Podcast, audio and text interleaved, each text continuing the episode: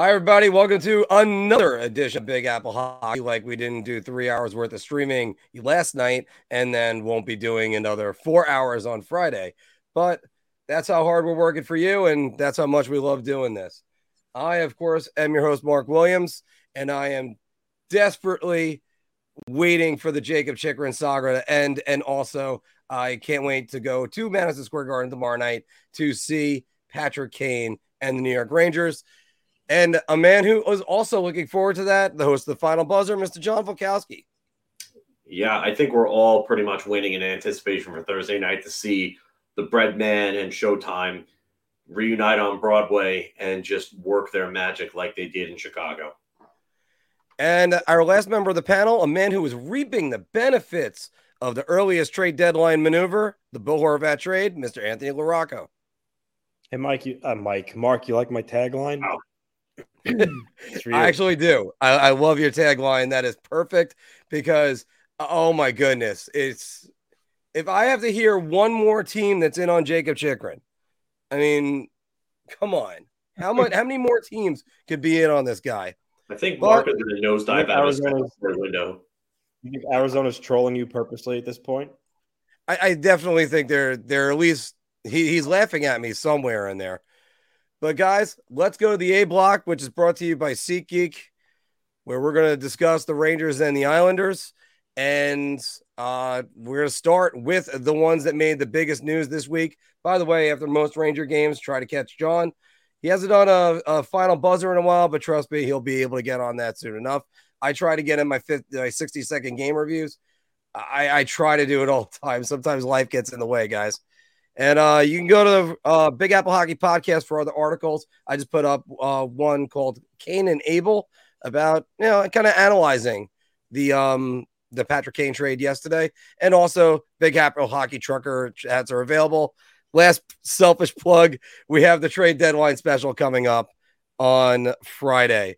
All right, so guys, the New York Rangers, third place in the Metro uh, 77 points, not 75. My mistake on that. And a plus a 33 goal differential. This week, Phil, they were lifeless against the Capitals and the Red Wings. More on them in bar talk. And uh, they beat down LA pretty good on Sunday night. But the big news last night, they got Patrick Kane. Your thoughts on the New York Rangers week? Interesting one. Uh, do you want to talk about peaks and valleys, ups and downs? This is this is it right here. This is the Rangers uh, season in a, uh, a nutshell, a microcosm of things. It's funny because that first half of the season, up to that December point where Trouba threw that helmet, they were, you know, up and down, same way, just going, you know, peaks and valleys. And then Trouba throws the helmet, and we're looking at a completely different team. And I think Chris Drury saw the same thing, and he went out and acquired Patrick Kane uh, weeks after requiring. Uh, whoa, hold on one second. is this is this actually happening right now, or I, I just saw that. All right, keep keep keep going with the Rangers. I'll check on that, or Anthony check on. Yeah, we're, seen it. Yes, it actually is confirmed. It's confirmed. It's to Ottawa. Uh, it, it's it is for a first round pick in 2023, a conditional second round selection in 2024, uh, previously acquired from the Capitals, and a second round pick in 2026. Uh, that's directly from the Ottawa Senators uh, Twitter account. It's over. It's over. Wow. I don't ever have to hear about Jacob Chychrun being attached to every single NHL team wow. ever again. Wow. Wow. How come? Why is it? It's interesting. I mean, yeah, that's an interesting deal. Um, considering that I know we're kind of derailing the Rangers here a little bit, but I feel like we have to talk about this because this is this is big. Um, yeah, so you're. It's funny because we all thought that, or a lot of people thought that Jacob Chychrun was going to go for more, a lot more than this, and uh, it looks like Bill Armstrong overplayed his hand tremendously. Was still valuing Jacob Chychrun the way he was in 2021, and it looks like he paid for it. I mean, it, it's still a good return, but not as much as you thought going to be, and definitely not anywhere near what Bill Armstrong wanted for Jacob Chychrun. So that's that's, that's a crazy that's, return. Yeah, first round pick. Anthony, your first impressions of this trade? I mean, I guess I guess pretty underwhelming. I mean, uh, you know, for a while we heard about the how many assets they wanted. You thought they were going to get you know at least a, a prospect or, or a young player, and I mean they didn't they didn't get anything. I mean, in terms of players, all all picks. So, um, first round pick and conditional. Second, yeah. I mean, it's it's uh, it's. I'm underwhelmed. I'm underwhelmed. Well, it's definitely underwhelming, especially the fact that Yeah, he's what two years removed from his big season, which was the shortened one when I think he had 17 goals, and Gostisbehere also gotten getting moved today for a third round pick. Like, just this this is what you held out for.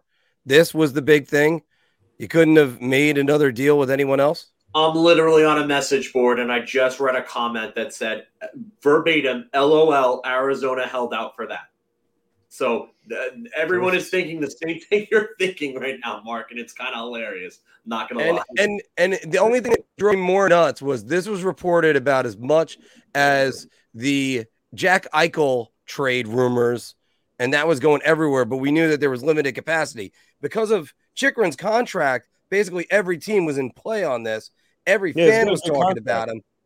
Like, really? This was this was it? A a conditional first round pick this year, probably out of the lottery, um, or top Yeah. whatever. A Oh, conditional second round pick from the Capitals, and then another second round. This come on.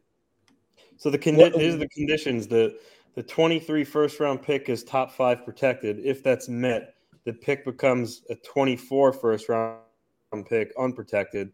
Additionally, should the Sens reach the Eastern Conference Finals in 23, the second round pick becomes a 24 first round pick, top 10 protected. If that Oh, they don't have to worry met, about that. I don't think the Sens are making it with their goaltending. yeah, I know. If that condition is met, the pick becomes a 2025 first round pick unprotected.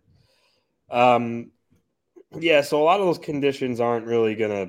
I mean, uh, come. I don't think the first. The, I don't think this year's first round pick's going to be top five protected. I don't see the Senators being that bad. Clearly, um, so well, yeah, a lot of these conditions almost seem pretty meaningless then, because I don't think any of them are going to happen. Well, I mean, here's one thing to aren't- mention though. Sorry, Ann, what? What's that? No, I was, I was, I was just going to say the Senators aren't making the conference finals this year, and um, I don't think their first, I don't think the first round pick is going to be top five protected.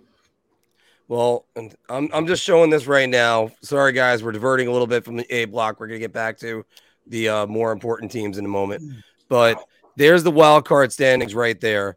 The Ottawa Senators have 62 points right now because they just beat up Detroit two games. I was Uh, just going to they're actually ahead of about that. Detroit. They have 64. I'm sorry. Yeah. So they got 60 games played. They could possibly catch the, the the New York Islanders because if they won all four of their games, that would put them at 72 points that they haven't had. But you have to win those games. Keep that in mind. And the other thing is, like Pittsburgh, what does Pittsburgh do right now? Do, does Ottawa think they could actually catch Buffalo?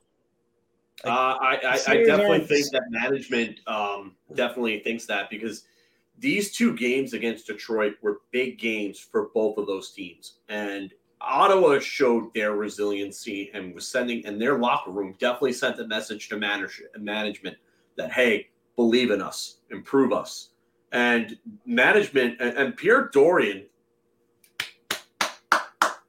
For once, I've got a clap for Pierre Dorion because he hmm. actually made a really good move and he went out and improved the team not only right now but in the future. So he sends the message back to his guys that hey, you know what? We believe in you up front. We're giving you this. We're giving you this ammo right here. Now you got to go make a run. And I mean, you're going to have two acquisitions coming in for two respective teams tomorrow night in Jacob Chychrun and Patrick Kane. And this is going to be a big, big game tomorrow night for both the Rangers and the Senators. I, don't, I don't think that the Senators acquired Chychrun just solely on the basis to try and make a run this year. I mean, he signed, he fits in with their long term No. plan. I, But, I just, that's I just why I said they did it for now and the future. Yeah. Yes. Because I, I don't think they're gonna. You know how hard it is to passport. They they would have to jump four or five teams to get into a playoff spot. I mean, that's really hard to do. Um, and three of them are within play- your own division. They're not going to make the playoffs, but they are. But they are have a good future. They certainly have a good future, and Jacob Chychrun um, being added to that is is it's a win for them. So kudos on Ottawa to get the guy they wanted, and they they've been linked to him for you know a while now, truthfully. So I'm not really surprised that he ended up going to the Senators. So good good for them. And um, I mean Arizona, well, I mean overplayed your hand, that's for sure. Yeah, absolutely overplayed their hand, but they've got a bunch of tall, lanky, rangy, mobile defensemen on that Ottawa blue line, and it's you got Thomas Chabot. Um, you know, um, Sanderson, Jake Sanderson looks like he's going to be just a, a stud at this level. Uh, he just he's developing so well right now. Um, they're very very happy with him. You know, you have you have guys like uh, you know Thomas Chabot, obviously, and he Thomas Chabot is not having a great great year. He's having a decent year. He'll probably finish with close to fifty points. But I mean, you just added another top four defenseman to that, and you know, you know Erik Brannstrom. You're, you're waiting for him to take another step forward. I mean, he, he's not a big guy, but he's a mobile guy who can move the puck and has a decent shot. They they've got so much young talent. They didn't have to give up Shane Pinto. Um, you know, they're again they this team going forward looks has the makings of a very very scary team going forward. All right, and by the way, you mentioned Thomas Chabot, still fourth in the league in uh, ice time around. He led the NHL, I believe, last year for the most part. So it's I mean, that's a guy that's just a workhorse still. All right, Mark, you have another. So uh, Phil, have, all right, have, right now, go right back to um Mark. How, another, how big is this game going to be tomorrow night? Or Anthony, Mark, what were you trying to say? You have, you have another. You have another trade for you have to delete from who says no because we had a we had a Jakob Chychrun trade in there.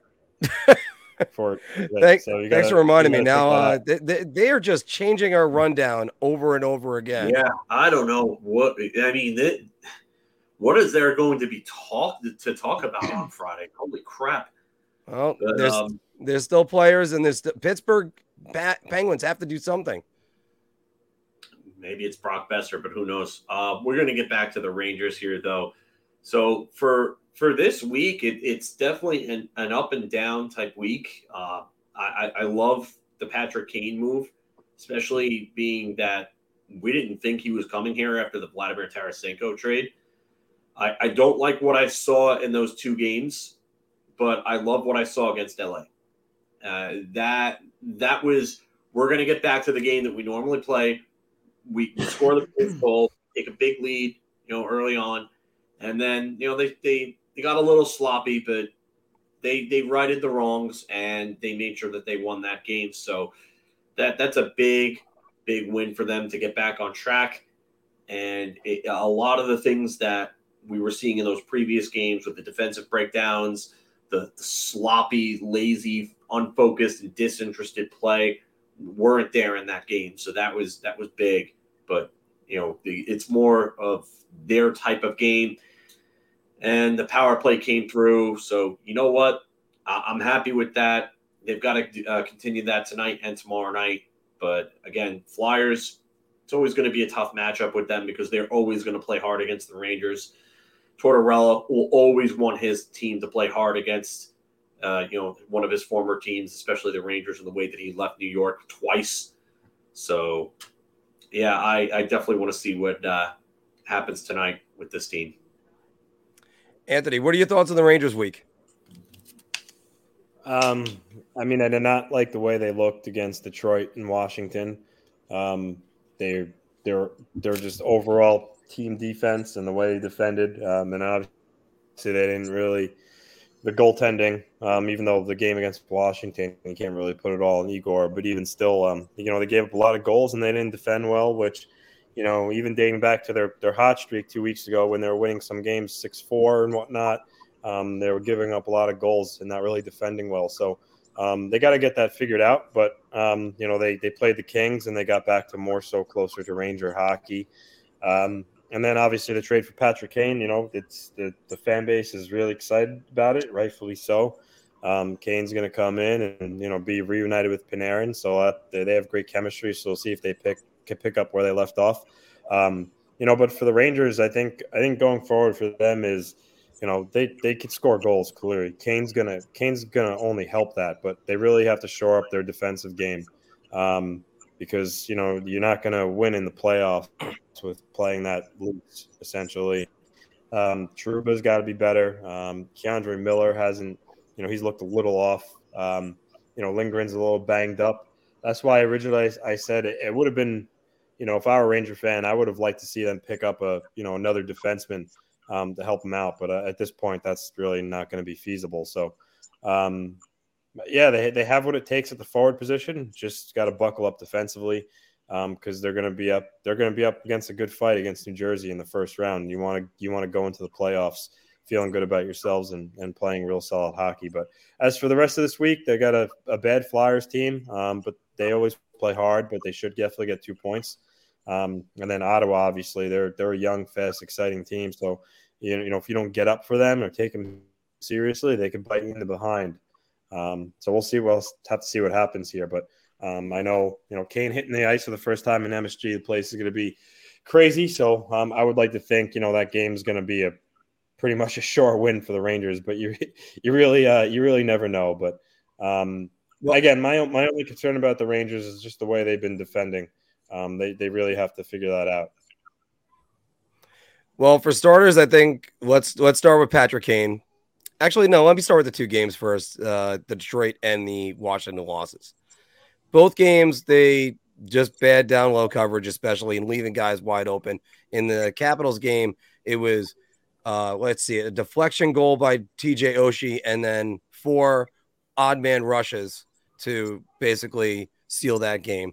And fans were were arguing with me all day on Twitter on Twitter about it, but that game is not on Igor Shesterkin. As a matter of fact, I'm going to be a little bit radical with this and say Igor looked pretty good. But the next day they come back and they beat LA. They go down to four defensemen because of all the cap shenanigans. They got a pull to get Patrick Kane. And then they get him. Now that's great. They got to go win in Philadelphia tonight and keep it going because you can't take your foot off the, the throttle because – uh, you still need playoff positioning and you don't want to accidentally jump, uh, fall down into one of the wild cards. Now, let me also just say this because I see the comment from David and I need to address it. And I swear to God, tomorrow night when I'm at this game, if I see a Julien Gauthier video tribute, I might run to the, the booth to beat up the guy who's doing that because – if Julien Gauthier gets a video tribute, nobody should ever do one. So come on.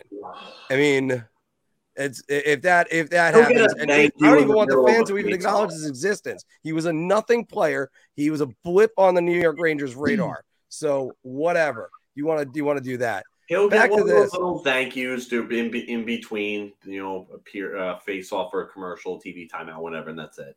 Right. Show a still picture. That's yeah. all you have to do. Hey, welcome back, Julien Gauthier. Ah, tap your sticks. That's it. Right before the uh at the at the first TV timeout after the 14 minute mark. But it is, oh my goodness. It was it's just I I just shake my head when I think about the the video tributes that are out there. Ryan Strome got one. You know who got one? Mark Messier and Brian Leetch. Those are the guys that deserves one. Not not nothing players like like Ryan Strome. Anyway, Oh, hey, we got another uh, uh another uh, viewer from Twitch right now. Finishing yeah. up with this, the integration of Patrick Kane is going to be important because uh, they're not really fully integrating uh, Tarasenko yet. They still got to figure that one out. Uh, there was a great point that was made by Ray Ferraro on Saturday's broadcast that star players need a little bit more time. Sandpaper guys, a little bit of a different story. So we'll see about that and how long that takes. Hopefully, the Rangers they can actually Marty St. Louis. Marty St. Louis was a good point too. One yeah. goal, I think it took him three weeks in order to get it. it, it three goals in 14 games after the, the acquisition. Bless you.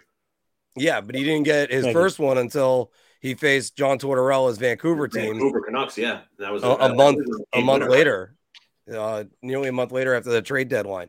So that's that's what I'm looking forward to. I can't wait to be at this game. I can't wait to see what the the, the crowd is going to be like because this is this is their they're starting to push their chips all in. There are some other teams that are doing that too. More on that in a little bit. But let's uh let's get our final takes on this week for the Islanders. Uh, sorry, for the Rangers mm-hmm. before we talk about the Islanders. Another uh trade. Ooh, what happened?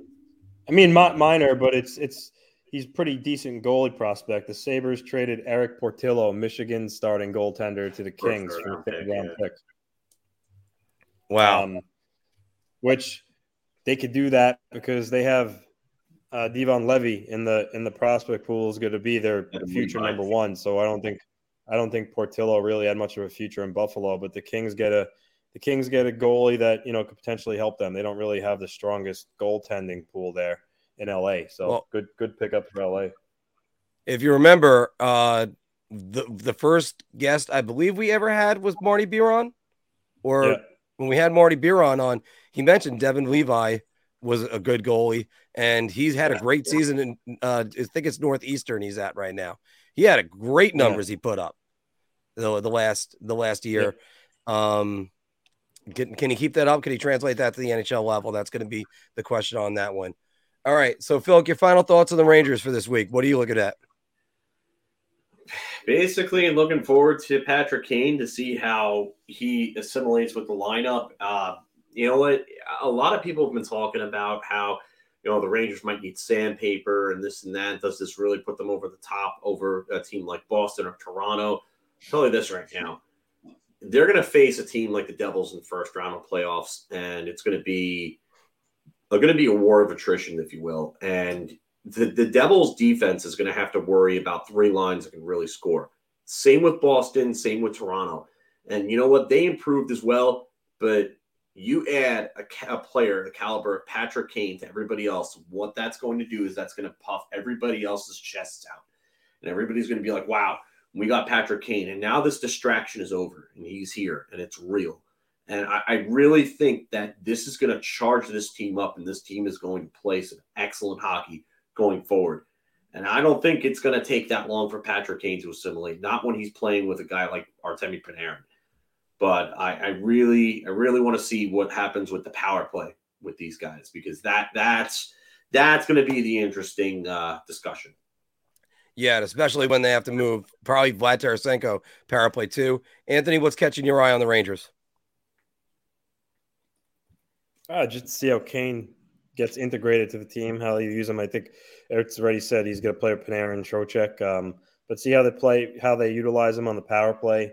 Um, you know, this is a guy that's obviously played his whole career in one place. It's going to take a little bit of time for him to get used to the Rangers, you know, the style of play and the systems that they employ. Um, I'm sure he's going to be really fired up.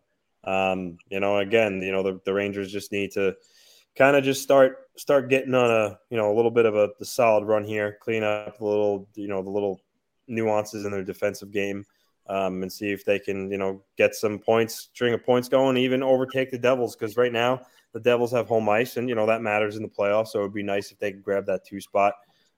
Um, but I think at this point, the Rangers roster that you see now is going to be the one they go forward with. I don't really think they have much room to do anything else. So um, we'll, we'll, I mean, we'll see, but uh, I think they're they're ready to go now. Drury gave them all the tools that he thinks they need, um, and hopefully, you know, he he doesn't the team doesn't let him down.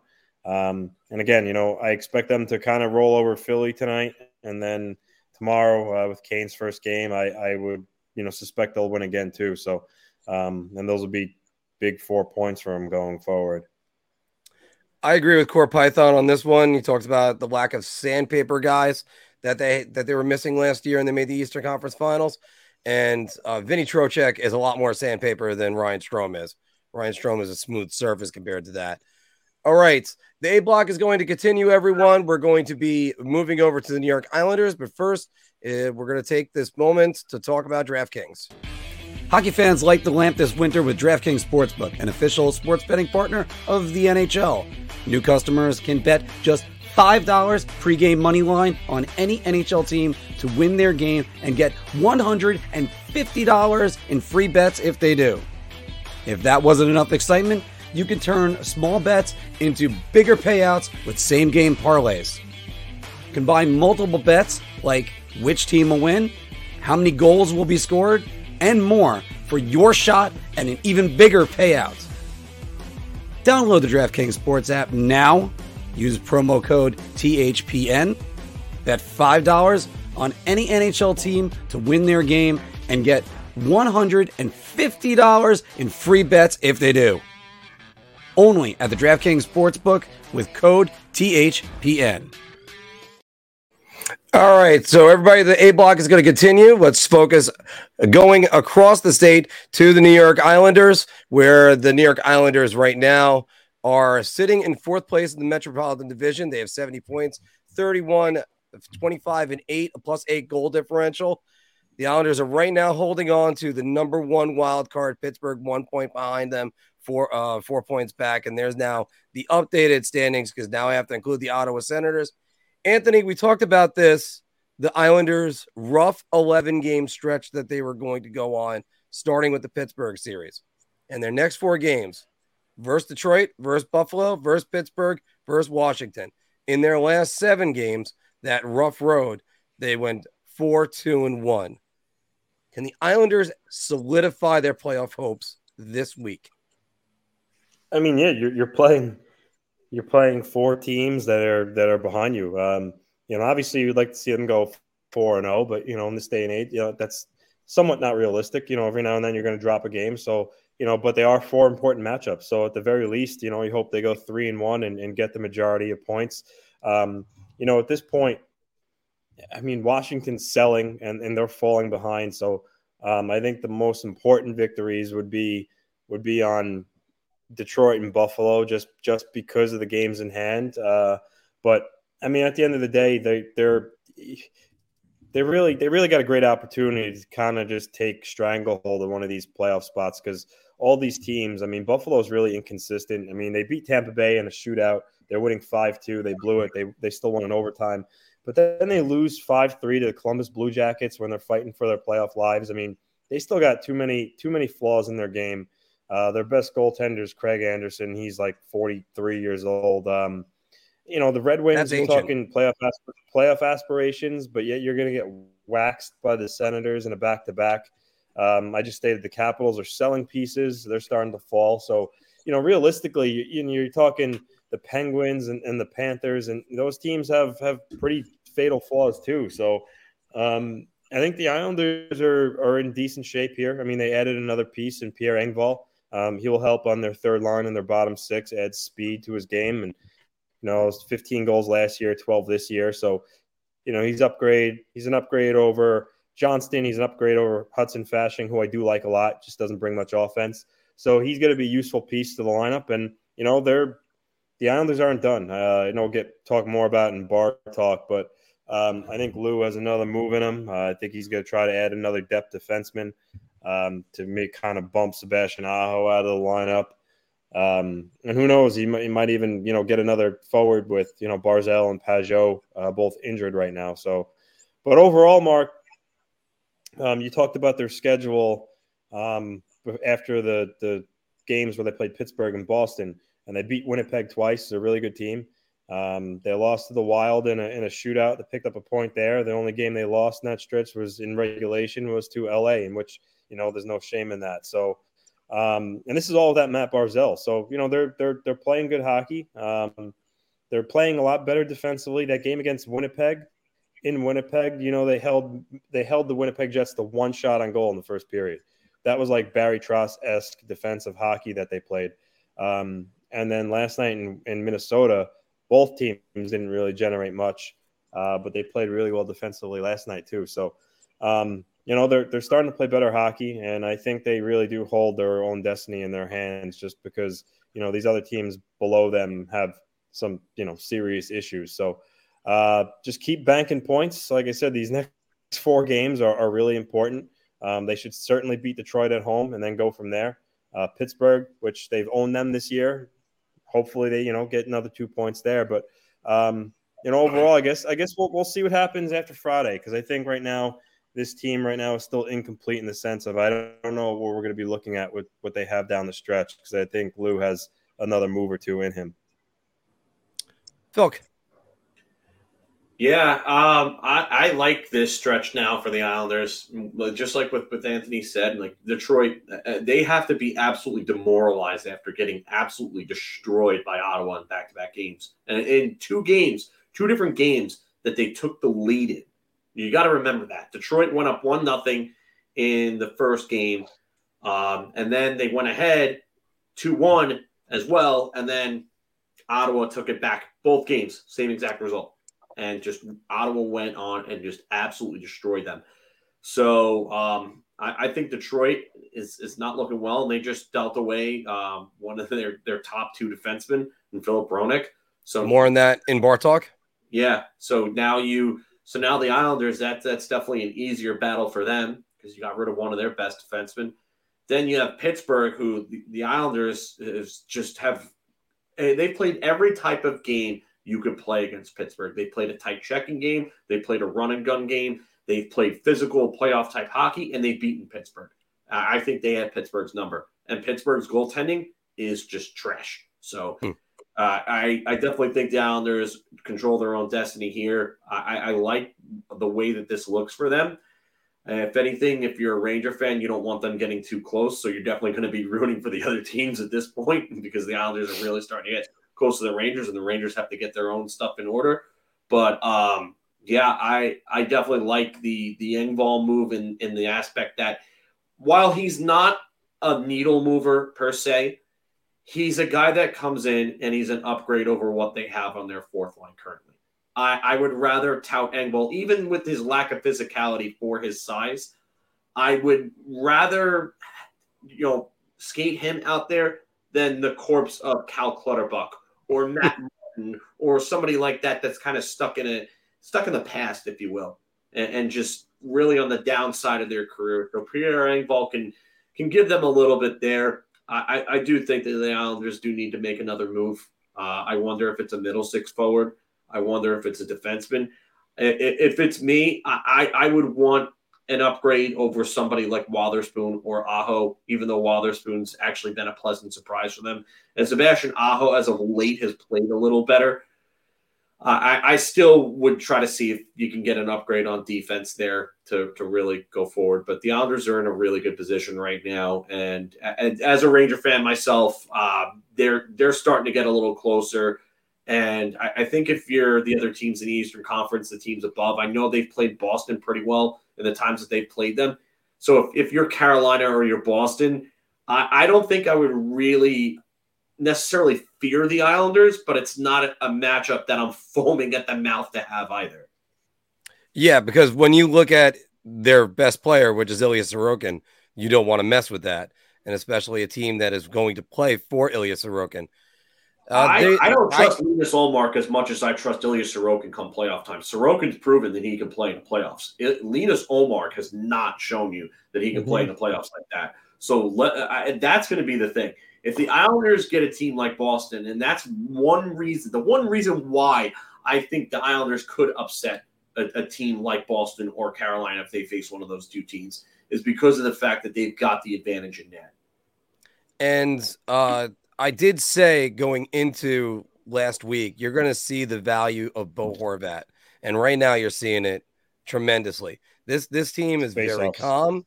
They have they even when they've kind of fallen behind, they've uh they've been able to stay in games and stay consistent in this stretch. I mean, you you remove that Boston game, yeah, that Boston game they got trounced and Barzal got injured. So and they had to travel after an emotional win in the final minutes of uh, a game against Pittsburgh, which they need to have. And then they came back and won the next game against Pittsburgh, and Bo Horvat scored a goal on that one. This is a team that's definitely a lot more solid than what they were a month ago when we were starting to write their obituary on their season. This they're they're back in it now, and you know just keep picking up the wins. They played more games than everybody else in the playoff hunt. They played 64. Teams like Buffalo played 59, Pittsburgh 60. But you, as we said just now, You got to win those games in hand. And I'm not confident Pittsburgh can. I'm not confident that Buffalo can. Ottawa looks like they might they they might start moving. So, but I think I'd be more scared of Ottawa than the other teams. Well, Ottawa's got their goaltending problems, and we're going to talk about a lot of uh, things that we don't believe in in the contenders uh, next week. So, Anthony, you got the next three, uh, sorry, the next four games. Uh, that's Buffalo, sorry, versus Detroit, versus Buffalo, at Pittsburgh, and at Washington. What do you expect to see from your New York Islanders?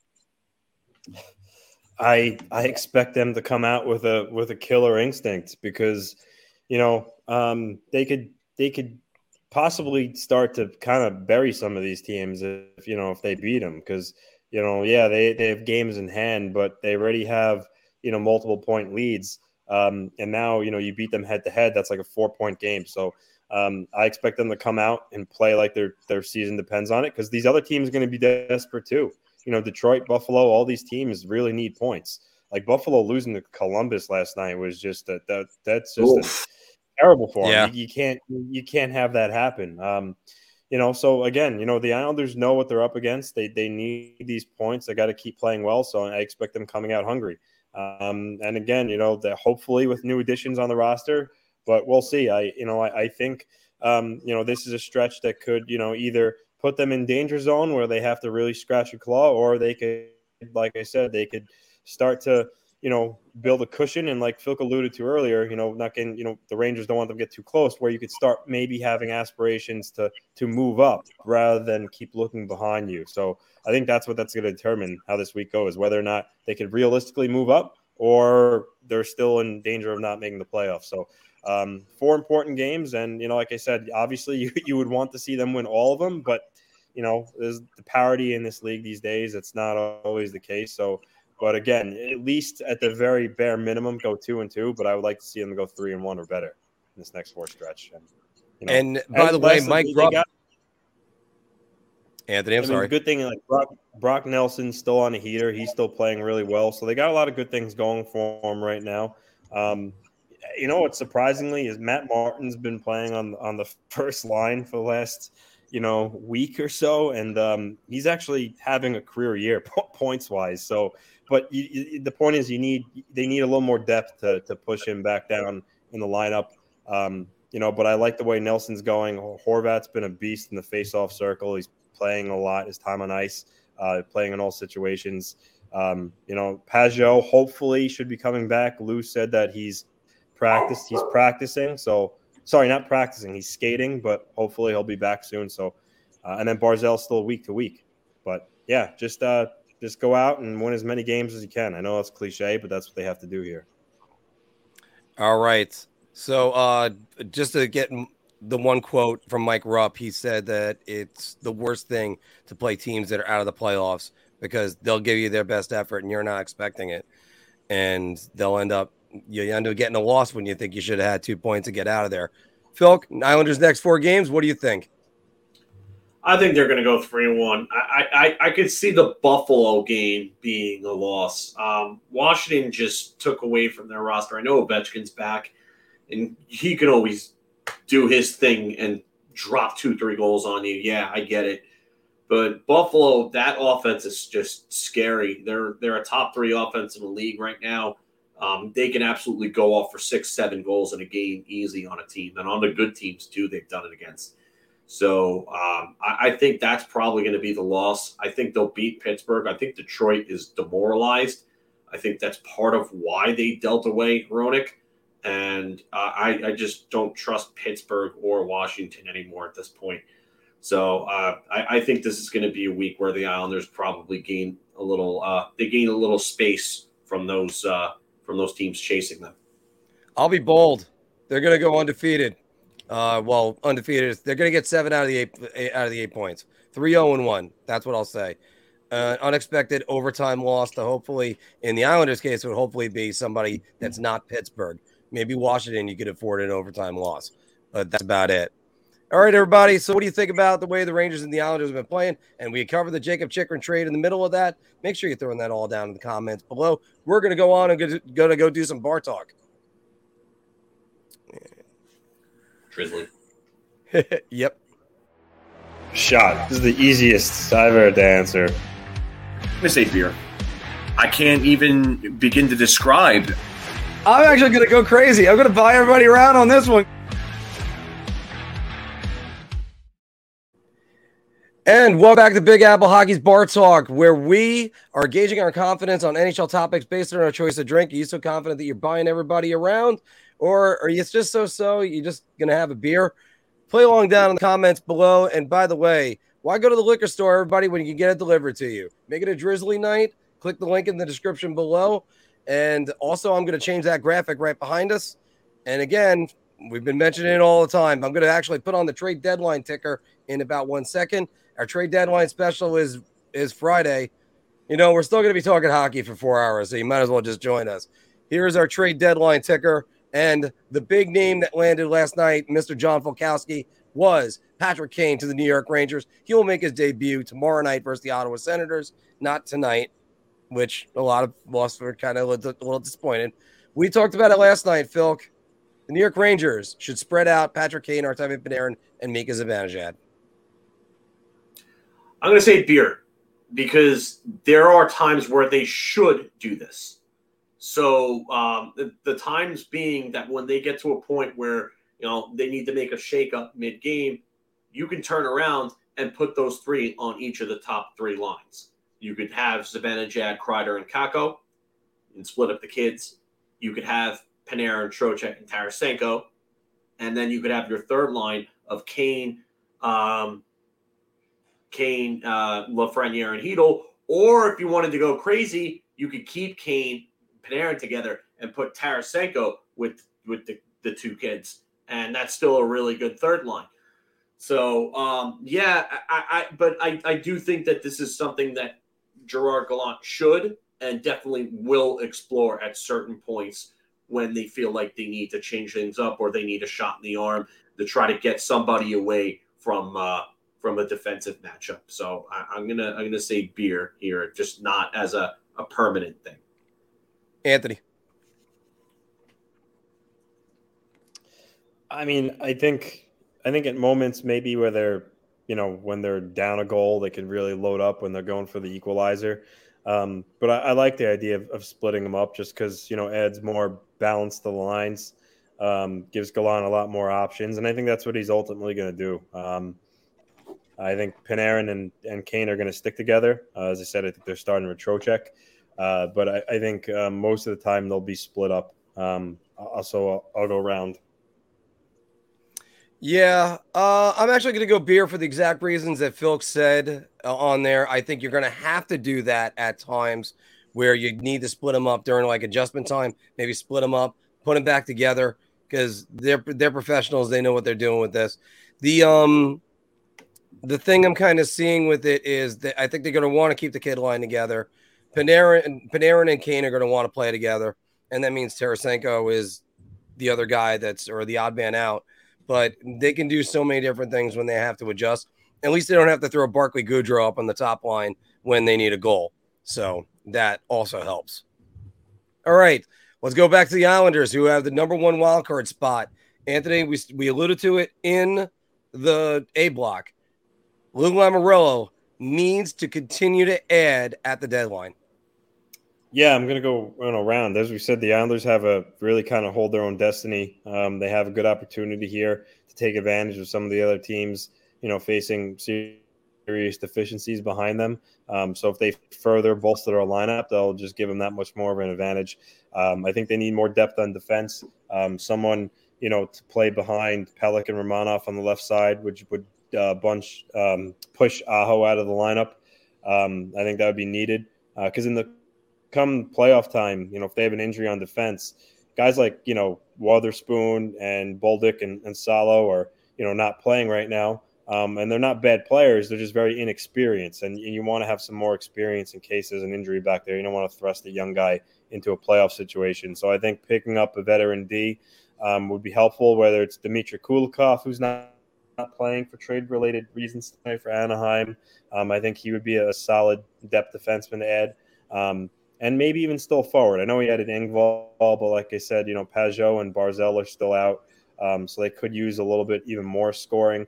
I know JVR apparently the, mock, the market's not too hot for him right now, so I think you can get him for pretty much you know pretty cheap.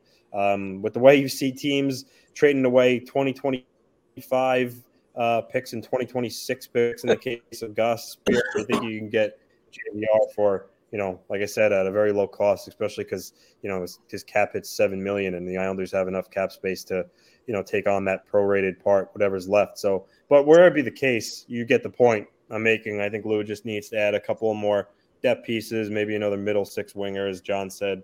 Uh, um, but yeah, this, so this is like an easy button for me. it's the it's around. there you, you go. Tell. All right, Phil you should just have a, a, a gif of Patrick Ewing doing a finger roll layup, like ready for me when you want to put like ones like this right down. Like do, I was looking you, for that. I couldn't find a figure roll layup. So you, you couldn't find that. Maybe maybe maybe a Kareem skyhook or something like that. You know, just just yeah. The easy button's great, but just we need to exemplify how much of a layup this one actually is. This is a round. Why would this be anything other than a round? That's what. No, no, we're not even. We're gonna hijack this. Why would this be anything other than a round, Mark? Because I actually, I'm gonna, I'm gonna go with this. I'm not exactly sure what their need is, and I don't think Lou wants to trade away more assets. Now, is it really a team that's got the championship window that's open right now? Or is it just a team that's relying uh, on Ilya Sorokin? I think you add no matter what. The question is, what are you adding? So I, am I'm, I'm going to also no, no, no, make it a clean sweep. The question was not what you were adding. The, the the question is, does Lou Lamoriello need to continue to add? So you, yeah, I think he does. So then you just invalidate everything you said before that. So there's no other reason why this would be anything other than a round. like, this is uh this is this is sometimes where I wish the guys edited in the rundown all these things. Oh my god. all right. So yeah, obviously they need to add. The question is just what are they getting? Can this team be in the market for Brock Boeser? Yeah, I think they could be. I, I, I, I, I just wonder how they pull that off cap wise. I really do. Um, they have some issue. They have some decisions to make cap wise going forward. Um, I don't think Vancouver was really looking to retain on Boeser all that much, if any at all. Sorry, I feel like I have something in my eye right now. Yeah, they're, they're but, not. Um, I actually saw a tweet from before. I forget who it was, but they said that it's looking like that actually may end up being a summer deal. I don't think he's going to be moved. Oh wow, yeah, no, was. that was. Uh... Well, I mean, guys, they could always retain four percent, like a defenseman from Nashville that was traded this week. Yeah, that was a weird, weird one. I've never seen a uh, amount that small retained. So well. Um... We'll, we'll move on from that one because we know we're going to run short on time soon enough. And uh, speaking about another cap trade and another big decision that's going to have to be made, but the Devils acquired Timo Meier this week from the San Jose Sharks. He's an RFA at season's end, as is teammate Jesper Bratt. And both those players are exceptionally playing well. Um, Timo Meier could cost the Devils Jesper Bratt. He shouldn't, but that I'm going to put a beer on there. Now, Anthony, I go through cap friendly on this one to see whether or not it works out for next year. And the only way I can say it for now is uh, Meier right now is listed at $3 million on cap friendly. He does have an arbitration hammer. Bratt is at 4.45 million. He's got an arbitration hammer. The guys coming off the books, Tatar, 4.5 million, Miles Wood, 3.2 million, Erik Haula, 2.75 million, Igor Sharangovich, who might be the guy that ends up getting traded because of that. I'm surprised he wasn't in that trade to begin with. And then you got Damon Severson coming off the books and Ryan Graves. And eventually, uh, Mackenzie Blackwood comes off the books, but is an RFA. So I can't help but do the math and go, you can probably get both players because I think Bratt's going to go up a lot more because he took a, a, an arbitration deal this this year, and Uh, Meier, uh, they got to qualify him at least nine million dollars, correct? Yeah, but he won't sign his qualifier. They'll probably just sign him to a extend him. I don't think they're deal, not gonna. Yeah. Still got to think a nine million dollar deal might be in the works.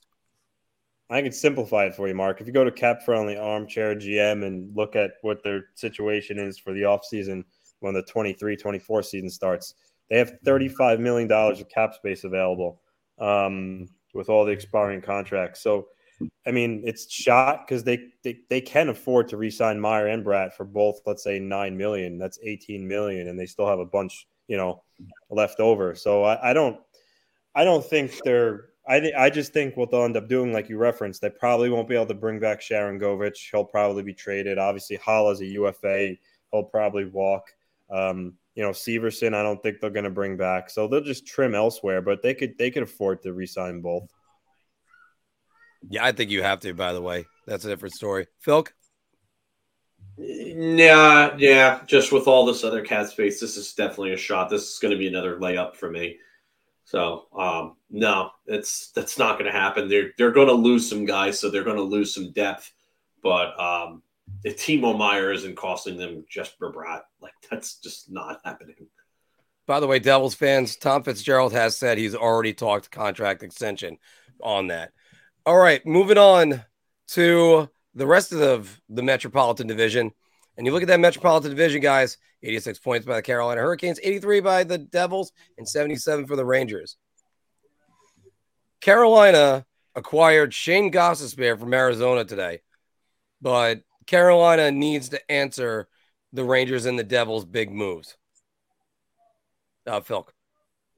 Round. Absolutely around. Uh, I, like uh, Gostisbehere is a good move. It's for nothing, and he'll he'll help out power play he'll help move the puck. Carolina likes to play an up tempo style in which they move the puck out of their zone quickly. They break out as a five man unit, play with a lot of speed. Their transition game is really good. Again, yeah, as Core says, an, another layup, just another layup. but um, you know, he'll help out the power play as well. And Gostisbehere can also pinch. Carolina loves to send their defensemen, as we saw last year in the playoffs earlier on in the season, and even you know two Saturdays ago.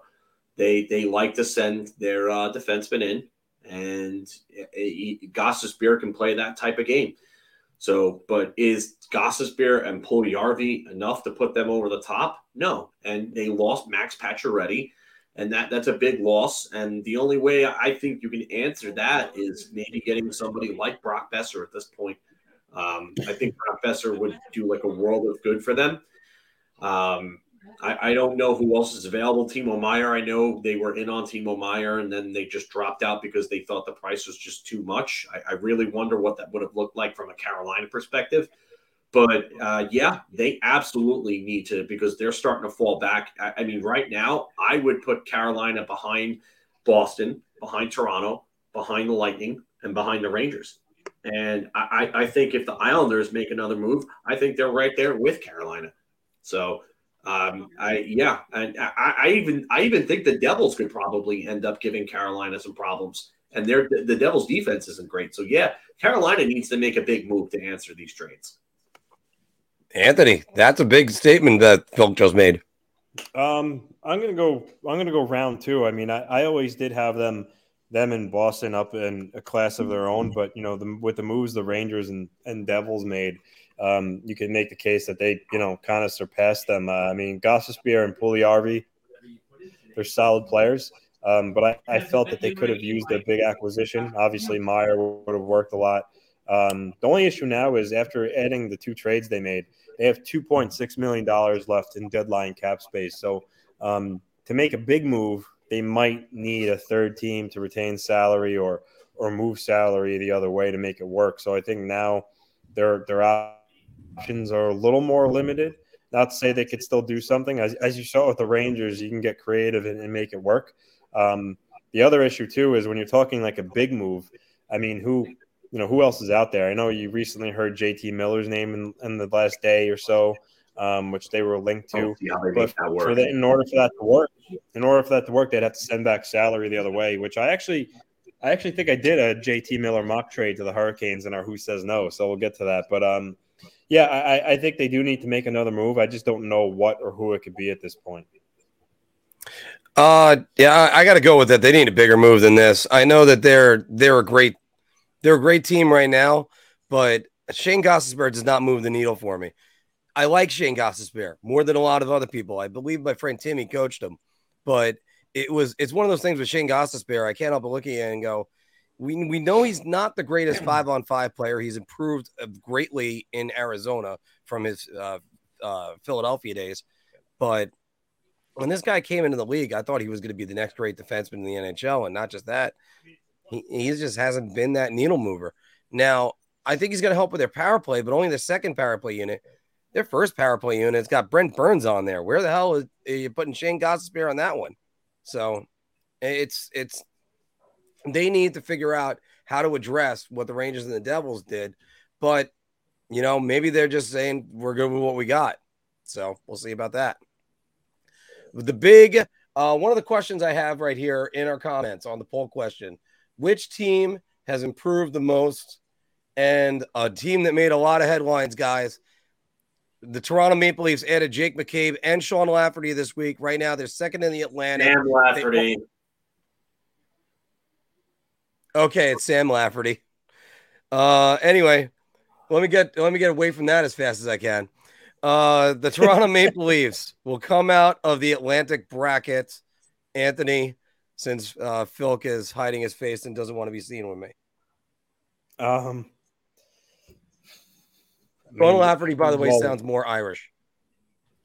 We've all ragged on them, um, you know, but they've really made some serious all-in moves. They improved their team a lot. I mean, they got, I mean, they got they, they got better defensively. They got better defensively from the aspect of like forwards coming back and playing defense with the addition of Lafferty, O'Reilly.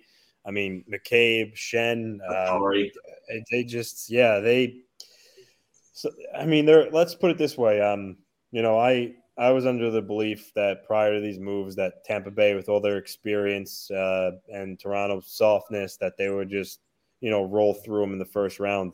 Um, you know, now now I'm at the point where you know this this matchup that they're on a collision course for might be you know real close. Um, but I'm gonna I'm gonna say beer because this, is you know, say will come out of the Atlantic. If I go around, that that being that's like implying that I think they're gonna, um, they're gonna be essentially in the Eastern Conference Final. I still think they, you know, it's not a guarantee they get by Tampa, and even if they do, um, you know, if they somehow meet ended up meeting a team like the Big Bad Bruins, I still think they would struggle with a team like that, um, just because of how sound they are.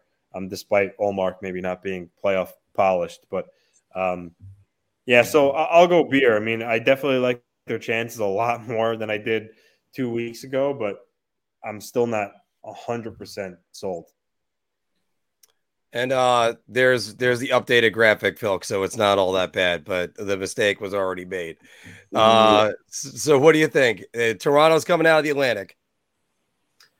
I'm only going to say beer here. Um, they uh, they've become one of the deepest teams in the entire league, though. I, I, will say that. And you you added you added Ryan O'Reilly and Noel Acciari and Sam Lafferty to a core that had John Tavares, Auston Matthews, Mitch Marner, and William Nylander. And that is some serious talent. They traded away Pierre Engvall. And to me, this signifies that Brendan Shanahan probably stepped in and said, screw your charts. I don't care what your analytics say. This is what wins come playoff time. And I know because I've won three Stanley Cups. So you need to shut up and listen to me for a few months. So, uh, yeah. So I think Kyle Dubas listened because his job's on the line. This is it. If, if they don't win with this team, he's gone. And, and that's what these moves signify to me. So I, I, I do think that there is a distinct possibility that they do come out of the Atlantic bracket. But the problem with them is there's two things that I really have to key on with this team. Morgan Rielly has not been good in the playoffs throughout his career. He has been somebody who's been much maligned for his play in the playoffs soft, very offensive minded, not great defensively in his own zone. Um, really hasn't put up the numbers in the playoffs that you expect. He's not having a great year right now either. Tw- two goals, 29 points in uh, in 45 games. So that for a guy who who's previously had a 70 point season, multiple 60 point seasons, that's not what you want to see from someone like Morgan Rielly. And the other thing is is their goaltending. I I don't trust their goaltending at all at this point, and especially when you're going to run into uh, uh, more than likely the Vezina winner if you get past Tampa Bay, who has the best goalie in the world and the best playoff goalie we've seen in quite some time in Andrei Vasilevskiy. They are at a complete disadvantage in any series they're, they're going to be in because they're goaltending. That for that forward and that defense group has to be so damn good to to really overcome the disadvantage that they're at in net. So that's why I'm I'm sticking with beer. I got to go with the beer too, uh, strictly because Anthony outlined it best. If I say, and they are very, they're looking very impressive right now. But if I say they're coming out of the Atlantic and buying around, that's my only choice. I, I can't, I, I can't go lower than a shot because uh, I really do like the moves they've made. I was talking with Leafs fans on Twitter, and they were saying, "Oh, you got to extend Kyle Dubas right now." Uh, no, you don't. You got to win a playoff series, kid. You haven't done it, and yeah. and if you don't, then then who are you kidding? So then it's like, oh, hey, you haven't won a playoff series, but let's extend you for another three more years for no reason. Uh, please. That's just one of those moments I just I that I don't understand. It's sort of like this. It's it's it's sort of like an embarrassing thing calling a guy Sam uh, Sean Lafferty when his name is Sam Lafferty, and then thinking I got away with it after a momentary problem, not realizing I had it down as Sean Lafferty on the ticker below for the last five to ten minutes. All right, let's get back to the next topic. The next topic, of course, is the uh, Edmonton Oilers acquired Matthias Ekholm from the Nashville Predators as the Nashville Predators oh, retain that. No, Mark, again. Why? What's the name? You spelled the name wrong, the last name. no C in Ekholm. There's no. oh, I am overworked. I am sick. I am I am going to go with every single excuse. Well, I don't, I don't know. If, I don't know if I could buy. I don't know if I could buy that because getting names wrong and misspellings has been your mo for you know since we really started. I, I'm going to go with that. I'm going to go with that. It's terrible. Oh at least, at least I did. I left the H out this time. I had it oh Matthias Ekholm. So, oh, good. At least I have it right on the bottom line right there as he scrolls by, kind of taunting me at the moment. All right. So Matthias Ekholm yeah, was acquired by the Predators in that 4% uh, holding. The addition of Matthias Ekholm makes the Oilers a Stanley Cup contender, Mr. Filkowski. I'm going to say beer. Uh, I, I, I, do think that this helps. Uh, they gave up a power play quarterback in Tyson Barrie, so I wonder how that that um, affects basically the number one power play in the league in Edmonton. I know they still have McDavid and Draisaitl, and that's really how that power play really runs. But Tyson Barrie is a very good point man on it. So um, I wonder if Evan Bouchard can really step up and and you know really step into that role. I, I do think that they need another defenseman. I think if they would have acquired Vladislav Gavrikov, I, I really think that that would have boosted them. But I also do think that they need some legitimate shutdown forwards. I like guys like you know Ryan McLeod in the bottom six. But I, I, I do think that they need some legitimate defensive forwards there to help that bottom six out. So um, I'm going to say beer just because they're going to be there. And Connor McDavid, if he has a postseason like anywhere like he had last postseason, you know that they're going to get far. But the West is weak. The, the West really is weak this year compared to the East. So even if they do make it out of the West, do, do we really see them beating anybody from the East? I don't, I don't know about that. But again, I'll, I'll, I'll say beer. Anthony. I'm going to go beer too. Um, I mean, Ekholm makes him a lot better defensively. I mean, he's a big guy. He's rangy. He skates. He skates well. Um, but I, I do think they could use another another checking forward, and I'm still also questioning their goaltending. Um, I don't know. I'm not really a full believer in Skinner and Campbell, um, but adding Ekholm does make them closer to me really believing that they could win a cup, just because McDavid and Draisaitl are all that good. Um, but Ekholm is a tremendous ad for them. There's no diminishing that. Um, he's probably the best defenseman that's been traded so far this deadline season. He's really good. Um, I'm going to interrupt. Uh, we got two breaking trades that just came in. Um, one is Teddy Blueger going from Pittsburgh to the Las Vegas Golden Knights. And another one is um, Shayna Goldman is breaking both of these, by the way, from the Athletic, writes for the Rangers. Um, to give you a little context, she's not really a trade like insider, but she broke the Brady Skjei trade from the Rangers to Carolina in 2020. Um, but she's stating also that Vladislav Namestnikov is going from Tampa Bay to San Jose. So um, Tampa Bay may be looking to make another move. There's probably a cap clearing move on Tampa's part. Um, I don't know what Pittsburgh is doing. Maybe they're loading up. Maybe they're probably doing the same thing and trying to get space to load up for a bigger move. Maybe I mean, I know but Brock Boeser was rumored to Pittsburgh. I know that what you said before, Anthony, but I've also yeah, else. I've also heard JT Miller's name at Pittsburgh too. Uh, how do they pull that off?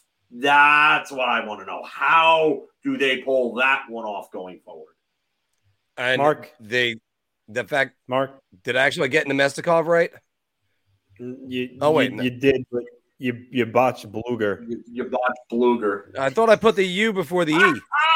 no, it's not G A R, bud.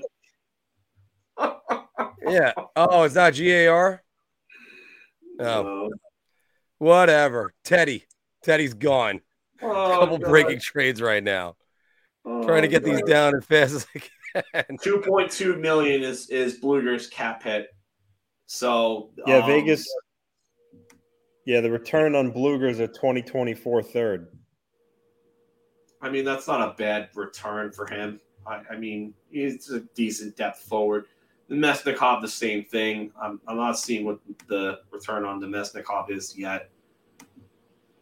Trying to find that. Well, let me just say this about Matthias Ekholm.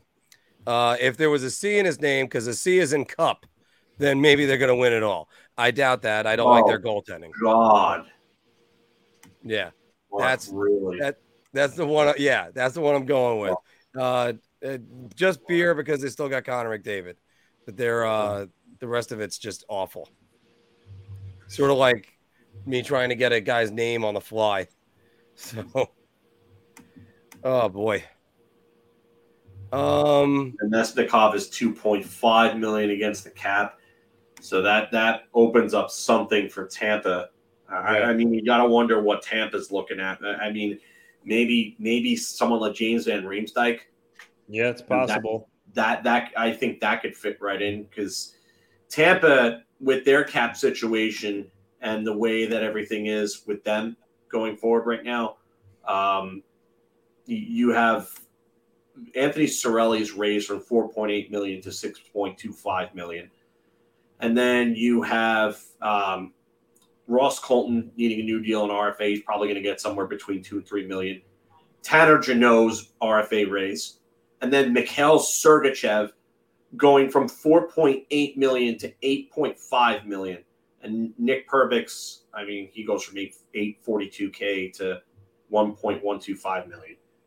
So, but um, yeah, and then they're going to need a new backup over Brian Elliott, and that's probably going to cost them like a million. So that's only going to be like a few hundred thousand that they'll that they'll spend on that. But I, I don't see how Tampa does uh, Miller, but Van Riemsdyk or someone like that, maybe Max Domi somewhere in there, definitely can uh, see that being the case. Well, let's talk about a player that was traded today. You have Lars Eller was traded to the Colorado Avalanche. Colorado needed to make a bigger move than Lars Eller. And uh, I'll start this one, guys. Uh, I'll, I'll I'll I'll go with a beer on this. I like Lars Eller as a player, but it, he'll just give you more depth down the middle. I think they're just expecting more out of Alex Newhook. I know we said originally ROR possibly going there. You know, I still like Colorado as their full team. I just don't think that this is their year. So why why risk too much on the future, Phil? Yeah, I, I, would say they needed to make a move bigger than Lars Eller. So I'm I'm gonna go round here. Um, I, I, don't like their center depth. I mean, obviously, when you lose someone like Nazem Kadri behind Nathan MacKinnon, your center depth's not going to be nearly as good in a career year. But but there but there wasn't anyone available. And and before the start of the season, I I said that I thought that Alex Newhook would take that step toward becoming that legitimate second line center for them. And he, he just he hasn't been that yet. He's shown you signs. Maybe he's not far off, but uh, you just you need more. I mean, 22 points of 58 games are, is just not enough from Newhook, um, especially for a guy that they drafted in the first round of 2019. He was that was a pick that the Rangers actually wanted. They wanted that 16th overall pick for Chris Kreider at the 2019 draft, and the, the, Joe Sakic refused to do that. So um, that's the guy that you ultimately want to be your number two center, but he's just not ready yet. And Lars Eller is a is a good center, but is that really who you want to come in to, to be your number two guy behind Nathan MacKinnon? At this point, I, I don't I don't buy them. They don't scare me the same way that they scared me last year. So yeah, round. Anthony. Yeah, I'm gonna go round. Um, but then again, I mean, th- there's there's Winnipeg who, despite being you know it could be a dangerous team in the playoffs, they're really struggling right now. And I know Dallas is a pretty good team. But I guess the point is, the, I mean, it seems like my pressure. The West really isn't as they don't have the giants that the East has, in my opinion. Oh, East is juggernauts. I think when you're the defending yeah, Stanley juggernauts, yeah, when you're the defending Stanley Cup champs, I think you still got to give them a little bit of a of a you know leeway there on the leash. I, I still think they, you know, they're a really good team that come playoff team can playoff time can turn it up. Um, but I think making an extra addition would really help them be able to you know come out of the West again. So there's still time clearly to the deadline. The only thing is they don't have much draft capital um, at this point, so I don't know you know what they could what they can give up for a, a kind of like a middle of the road move. Um, but I, I do think they have another move in them though, but I, I, do think they need a bigger they need a bigger impact than Lars Eller. I actually still can't believe Calgary hasn't made a move on anything yet, but that's a different story at the moment because they're they're desperately in need and they're definitely in win now mode. All right, we got one last one, guys, and it's from uh, a team going in a different direction because as Filker mentioned before, Filip Hronek went to um, the Vancouver Canucks the Red Wings are right to wave the white flag, Anthony. Um, I mean, yeah, I, I think they, they, they have games in hand on the Penguins and the Islanders, but um, you know, when you just lost back in a home and home, you lost to the Senators, and really a, an embarrassing way. Both games they kind of got blown out. Um, I think that just kind of puts them in their place of where they really stand right now. Um, you know, Ville Husso is not the Husso of last year in St. Louis. Uh, you know, their their offense, you know, is okay, but they they lack they lack depth. Um, I think the Red Wings are on the right track, but I don't think this is really the year where they can realistically make the playoffs. Um, I think they should stay the course. I mean, Steve is a great GM, even though he tr- trading Hronek is a little bit of a head scratcher. I mean, to get a first and a second in return for him is a pretty good haul. Um, so I trust in him, but I, I don't think they are going to make the playoffs. So I, I, could see why he did it. So I'll, you know, I'll go beer, um, just because they're not like they're not like really far out, but I I still see the reasoning behind it of why he did it. Phil. Yeah, uh, I, I'm going to say round here. It, it, just, I, I know that I picked them to make a surprise run towards the playoffs, but it just hasn't worked out. A lot of their guys just haven't performed to the expectations that I, I thought that they would have performed too. Like I said yesterday, I thought that Moritz Seider would have been a, a, Norris candidate. Like he would have been someone that would have been in the finals of uh, the finalists among the Norris Trophy voting. Um, Lucas Raymond, I thought that he would build upon his uh, great rookie year. He was a he had a Calder worthy year last year, and he's had a sophomore slump, and then and then has uh, missed some time as well. Um, Dylan Larkin's playing about like a point per game. He's played really good. Uh, Filip Hronek actually having a really good year just gets dealt. It, it's it just a lot of disappointment. Andrew Copp, they brought him in, and he's maybe on for about 40 points. So it, it, just a lot that hasn't gone right with this team. And you know what? Good on Steve Yzerman to recognize this and to not try to force the issue and go for it stupidly. But I, I will say this: Hronek under contract for you know a bit. He, he, I don't under I don't understand like getting rid of him at this time. I, that one really kind of like okay, like for me, the only thing I could think of is that they turned around and they saw those two games against Ottawa and they didn't like the way that he played against uh, Ottawa, and they were like, "Hey, you know what? Too soft, not mentally stable enough. Let's go get what we can for this guy. Sell high now, and then try to you know make either maybe make another move for another defenseman, or you know just kind of retool on the fly here because this guy really isn't what we're looking for to go forward with because." He's got another year after this year, and then a- after after that year, after next year, he's an RFA so for me, that that's it's a little bit of a head scratcher. But if I had to guess it, it kind of reminds me of the way that the Rangers dealt away Sergei Zubov in 1995 as a knee jerk reaction to that loss mm-hmm. the Flyers in that series. They didn't like the way that they played. So I'm actually gonna go. I'm I'm gonna go around on this one too, because they looked so bad against Ottawa. Sorry, it's not stopping. They look so bad against the Ottawa Senators, and they're gonna have to leapfrog four different teams to make the playoffs look, just admit it that it's not going to work. You re-sign Dylan Larkin. You're building towards the future still. It's Steve Yzerman. There's an Yzer plan. We all know that saying.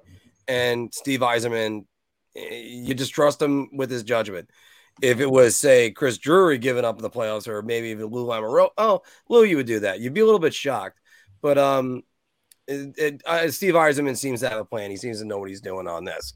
So, guys, that is the end of Bar Talk that it, again we were interrupted by yet another trade that has happened or two more trades that have happened. But hope you were playing along right there. There are some questions here we're going to answer and we'll answer one of them uh, first in a second because we're going to talk about uh we're going to go and uh do some who says no. And one of the trades you guys are referring to in the comments we're going to mention so let's play a little who says no uh- it's a no for me, dog. Mm, no. No. Mm, no. No. All right, everybody, and welcome back, of course, to Big Apple Hockey's Who Says No, where we are going to give you some hypothetical hockey trades, and we're going to tell you which team says no. Play along in the comments. You could say which one would say no with that. And uh, we're going to move this one up to the top of the list because Anthony, everybody's asking about the Jonathan Quick trade today and how much or, or just what your thoughts on that is. You're also thinking that Columbus is going to flip Jonathan Quick, which has been going around as well. Yeah. So you have to the Seattle Kraken, Jonathan Quick, and to Columbus, Colorado's fourth, and Chris Driedger. Who says no? I think I think this is a I think this is a deal. Um, Columbus, Jarmo Kekalainen said he's going to try to do the right thing by quick and, and move him. Um, so for the Jackets, you're getting assets for guys going to play for your team. And Seattle, um, you know, Seattle, interesting. They could score a lot of goals, but yet both are goalies um, are both under nine save, 900 save percentage. I know Quick hasn't been really great either, but at least he has the winning pedigree um, playoff experience. Seattle's going to be in the playoffs for the first time, so I still think they would they would probably want to be able to use a guy like him in net. Um, So I think they I think they both say I think this is a deal. I don't think anybody says no. Phil, who says no, or is this a deal?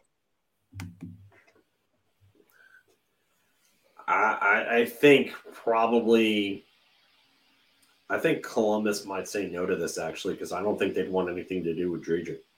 I, I, really don't think they want anything to do with him. He's actually buried in the minors right now. Um, I don't think he really has any value in this. I think if you remove him, I think maybe it might take a little more than a fourth, maybe a third, maybe a small, very like low level prospect. Um, but uh, I definitely I think Columbus says no to this. I'm going to agree with you. I think Columbus is the one that says no, and the reason why again is because I'm not sure if Driedger is going to be enough to get that done. And uh, I mean, the Kraken still well, have enough again done. It's they need they need they would because right now Quick would be their second goalie on their rosters. They would they would need just a backup to fill to go the other way. Well, they do have Grubauer and uh, Jones, right? No, I'm talking about Columbus. Columbus. Oh, I'm sorry. That's the reason why Columbus would do that. Yeah. All right. Sorry, I was still fixated on the other thing. But uh, Seattle's got a lot of picks. They got a first, their first round is still three in the second round, one in the third, and a conditional fourth um, from Colorado.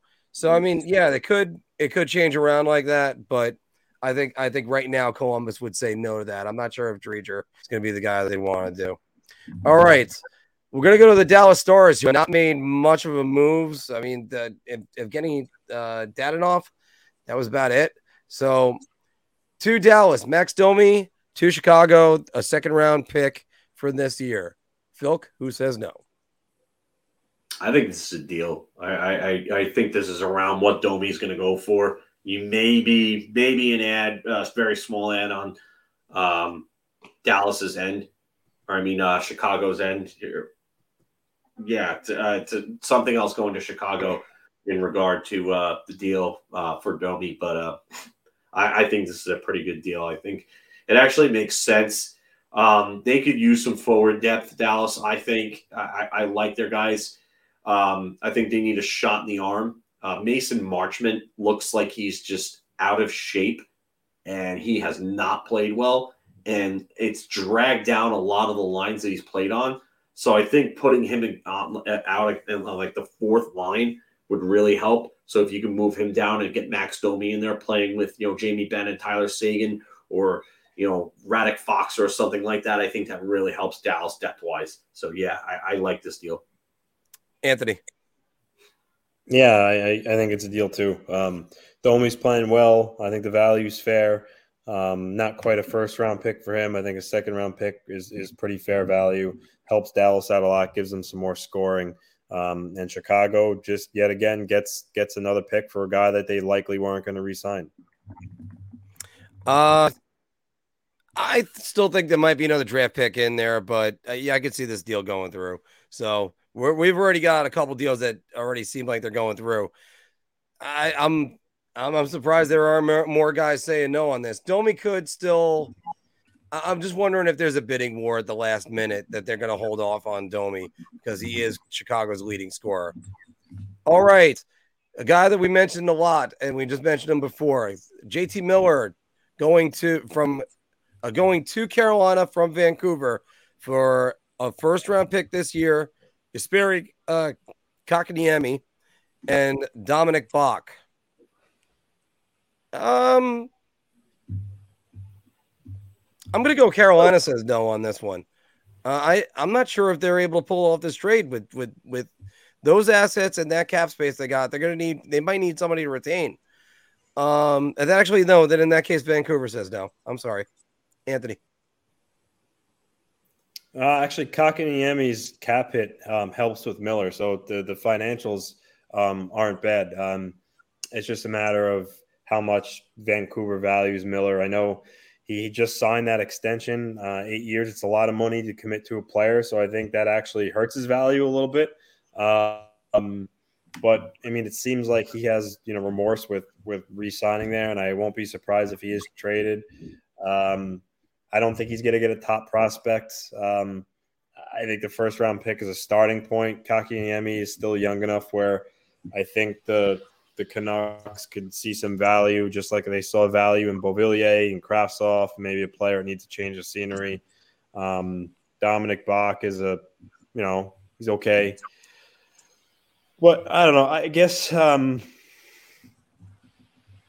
I mean, I guess maybe I'll say Vancouver says no, just because I think they still would, think they can get more from Miller, but I'm not sure they can. Yeah, I mean, he's got a fresh new extension. You're getting a, a guy that coming off a 99 point season, but they also might want to get desperate and move him. So that's why I'm still going to say Vancouver. Phil? Ah, uh, I think this actually goes through. Uh, I, I, I really do uh, think this goes through. Dominic Bokk has really kind of fallen off a little bit. He was playing in the AHL with the Chicago Wolves for a couple years, and his numbers were really not all that great. So he went back to the German league these last two years, and he had a big year this year. Um, having a big year this year, I should say, 49 points in 43 games. But um, I, I, I don't I don't know what his value is anymore. And Miller's value isn't it can't be that great either with the with the kind of the down season that he's had. He's close to a point per game, but um, definitely not anywhere close to that 99 point player he was last year. So I, I think this could be a deal. Um, if, if it's a no, then there's maybe a small ad, you know, going to Vancouver, but – uh, I, I, I definitely think this is the, kind of the foundations of a deal because, like Anthony said, Kotkaniemi makes it work for salary purposes, for cap purposes. So does he make uh, it work for talent purposes? I, you know what, I'm not sure that Kotkaniemi turns into anything more than a finished version of Lars Eller at this point. Um, I, I, I, I like the player. I think he's gotten better defensively. I, he's he's never going to live up to that third overall, you know, draft spot. But I, I still think he could be a decent two way player. And, and, something like Lars Eller, kind of the, the styles of play kind of remind me of each other. Um, you know, tall, lanky, rangy, not overly physical, but can, they know how to engage the body when they have to. So uh, yeah, I, I, I think it can help talent wise, but only to a point. All right. And last one, guys, for you.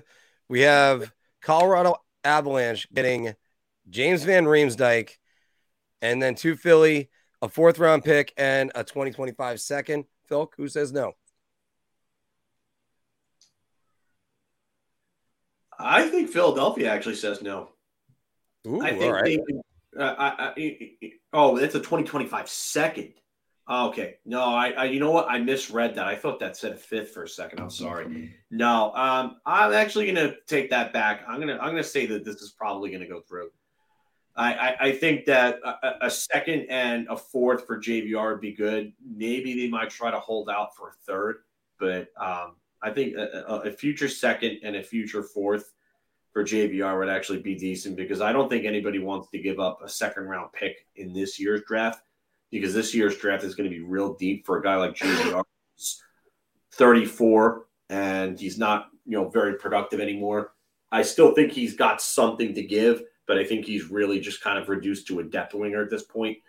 So I, I think this is pretty fair. I think Colorado probably should explore that, but I think there are other few other teams that probably should explore that before Colorado. Anthony. Yeah, I think it's a deal. I think it's that. I think it's fair value for an aging JVR. Um, could still, you know, get some, you know, kind of secondary scoring for a team. Um, and I think for Colorado, for a team that's really always all in, I really don't think they care about the assets going the other way. Uh, and again, you know, Philly, I think they recognize, you know, who he is at this point, and I don't think they would be able to get much more. Uh, I'm actually going to say that this might go through, and I think this it, it, it could be fine because he's only got nine goals, 14 assists this year. That's not a good thing, and they're going to desperately, desperately need him to uh, to produce a little bit more. Maybe if he had a good game tonight, but I, I don't see it. Nine goals, 14 assists. That's not enough to get it done. So I'm gonna I'm gonna say that this is this trade goes through. That's what I'm gonna say with that one. we actually had a couple more trades for you guys, but um, Shane Gaspar was traded before this uh, the show started, and yeah. I mean, there was who was the other one that we had to delete? Anthony, Jacob Chychrun. Oh, Jacob Chychrun. Jakob Chychrun. Yeah, I can't. I can't believe Jacob Chychrun. It's finally over. Oh, it's finally over. Ah. I don't have to worry about hearing about Jacob Chychrun Every single team in the league for the rest of my life. Oy. Oh, that's great. All right. Um, we got the Ranger game starting in about a few minutes. Uh, I know you guys might have a couple questions. I know everybody's impressed that I was able to say at least one name right or spell Miller right. That was also another one. Uh, but uh, any notes you guys might have? Or any teams you're looking um, at that need to do something at the deadline? What? Any teams you're looking at well, that need Pitt- to do something at the deadline? Pittsburgh. Pittsburgh still hasn't done anything. It looks like they're creating room for something. Um, I think they need to make a move. Um, I would think Seattle. Seattle's one playoff team that hasn't done anything yet. Um, you would look to them. And I think more Calgary. from Dallas. I think you need to see more from Dallas. Yeah, Cal- Calgary's on that bubble. But I mean, Calgary. How do you not do something though? I, I, that that's that's a little bewildering to me.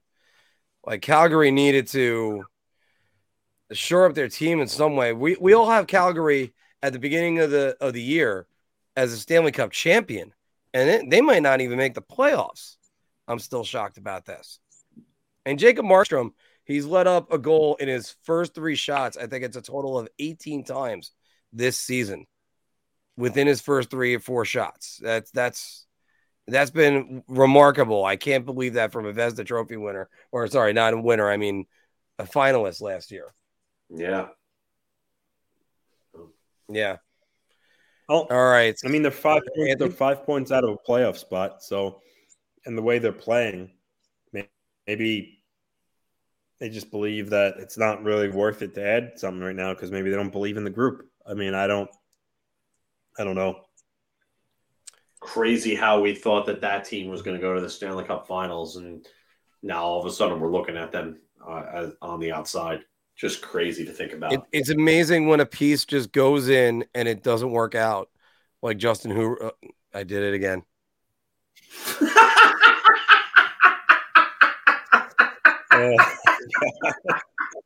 I, I, I stopped it midway through the sentence, everybody. Jonathan Huberdeau. Jonathan Huberdeau, That's yeah. Because he's been trolled so hard about it that he has the name in his How, head. Oh I mean, my god! What is, what is it about Huberdeau that you insist on calling him Justin? I, I don't I don't understand. What I think it's uh I think it's uh the prime minister. It's uh Justin. Trudeau. I forgot his name now. Trudeau. Trudeau. Trudeau. Trudeau. Thank you.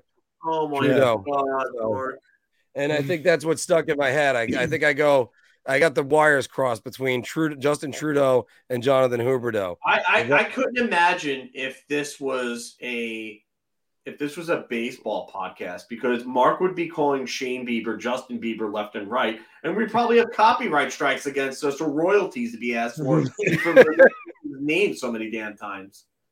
Greg's got a good question right here, guys. What do you think about the Caps moves and making this uh, a redo? Uh, sorry, yeah. retool. Yeah, I I, uh, I I I do like this question a lot. It's actually a really good question. Um, it's it's interesting to see them go and re-sign Jensen after getting rid of Orlov and Hathaway, and it seemed like they were waving the white flag on the season and just. And then they go and they get Rasmus Sandin and they get they get rid of Erik Gustafsson in the process. So it, it it looks like they're they understand that they have to get younger, but they don't want to completely close the window and not be a competitive team you know, during Alexander Ovechkin's, you know, last years in Washington. Because, I mean, with the way that they were going, they were definitely going to be a real, real bad team in a couple of years. By the way, just to say, because Dave is mentioning it right here, uh, we should get pool money together and get Mark uh, custom number 11 Flames jersey with Justin on the back. Uh, I'm wearing currently right now the only Big Apple hockey jersey, and I do want to make one with Justin on the back for everybody if they wanted to get one. You know? Um, This is uh this is Huberdeau's first year um, at a below where he's going to be below point per game since 2017, 2018. Um, since then, he's always been a, a, point per game player or above, and this year he's only at 40 points. Um, so to, to say it hasn't to say it hasn't worked out in his first year in Calgary is an understatement. Uh, I think we were asked this question last night. Uh, are the Rangers a favorite to to win in a loaded Eastern Conference? No, thanks, Mark. Just totally, uh, you know, ignore my point about Huberdeau. Oh, I wasn't ignoring it. I was just trying to. I, I think I'm at, I'm at a thousand tonight. I, I, I, I personally think Sutter is going to get fired. Yeah, I, I think might. Sutter's going to get fired because I think he's stifled. He stifled. Um, he stifled Huberdeau, and you, you brought in Nazem Kadri. Nazem Kadri's not playing well either, and, and it just I, I shouldn't say not playing well, but Nazem Kadri after the year that he had last year, you would have figured that they would be a they, they would be a, a, a like a, a, he would be a real like point per game type player or close to it.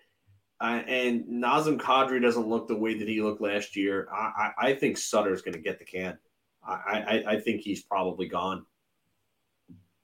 Yeah, I mean, if they miss the playoffs, someone's going to fall on the sword. So that's certainly possible. Um, but definitely, yeah, Huberdeau has, has not lived up to expectations in Calgary, which is really hurting them. I mean, go from being 115 points, thinking that's the, you know, at least maybe get like a 80, 90 point player. He's a 40 and 58 games. Um, not good enough. Not good enough. Yeah. No, not nearly good enough at all. Tyler Toffoli being this team's leading scorer is a problem. Yep. And the yeah. full trade on the Namestnikov trade, by the way, is um, Namestnikov is 50% retained for Mikey Eyssimont. Oh, uh, uh, Ice Eyssimont from uh, San Jose. Yeah, he just took a bad penalty in last night's game too. Funny enough, I was watching that game against Montreal, but um, yeah, I, I, I, I do think the Rangers are one of the favorites. I don't think they are the favorite, but they are one of them. You'd be crazy to say that they're not one of them. Where do, where would you rank them in the loaded Eastern Conference? They're a top four team. Uh, the top four is so close. Uh, you, you got to say Boston won, and then I think the other three teams you can kind of you can kind of go from there. So, but uh, the game is actually on, so I want to watch this. Yeah, we're gonna be uh we're gonna be closing it up right now. Let's just take uh one more. Uh, Davey's asking, what do you think about the uh, possibility of an Islanders Rangers second round uh, matchup? I like. I I think the Islanders can possibly beat Boston or Carolina. I mean, I, I, like I said, when you have that type of goaltender having the season he's having, if the Islanders go and make another couple moves, you know, anything is possible. But um, definitely gonna have to they're gonna have to shore some things up and they're gonna have to make some moves. But it's it, it is possible. I just I don't think it's a definite that it could happen. I just think that there is uh, somewhat of a possibility. So, but, all right, all right. Well, we know we got we got the Ranger game that's starting right now because um they're already on. Look at this. Uh, our audience knows the same thing as they're dwindling out. Everybody, once again, keep in mind the trade deadline special is Friday and we got a lot of giveaways and everything else that we can't wait to, to do for you. Got some of the pictures right here an autograph Kaapo Kakko and autograph Brock uh, Brock Nelson. So, uh, and I guess this is on MSG right now because I just saw it due to local blackouts. Yeah, I got yeah. that too. I, I went to T, uh, TNT and it wasn't there. So, and good thing I just dropped my remote. All right, everybody, thank you very much. We're going to be with you on Friday. Uh, hopefully, we can have all three of us at one point, but it's going to be four hours and a lot of fun. So come on in, go on. It's going to be a great time. Lots of giveaways to do. Uh, and I mentioned a couple of the prizes right there. So come on down and join us. All right. Take it easy. Have a good one, guys. Take care. Let's go, Rangers.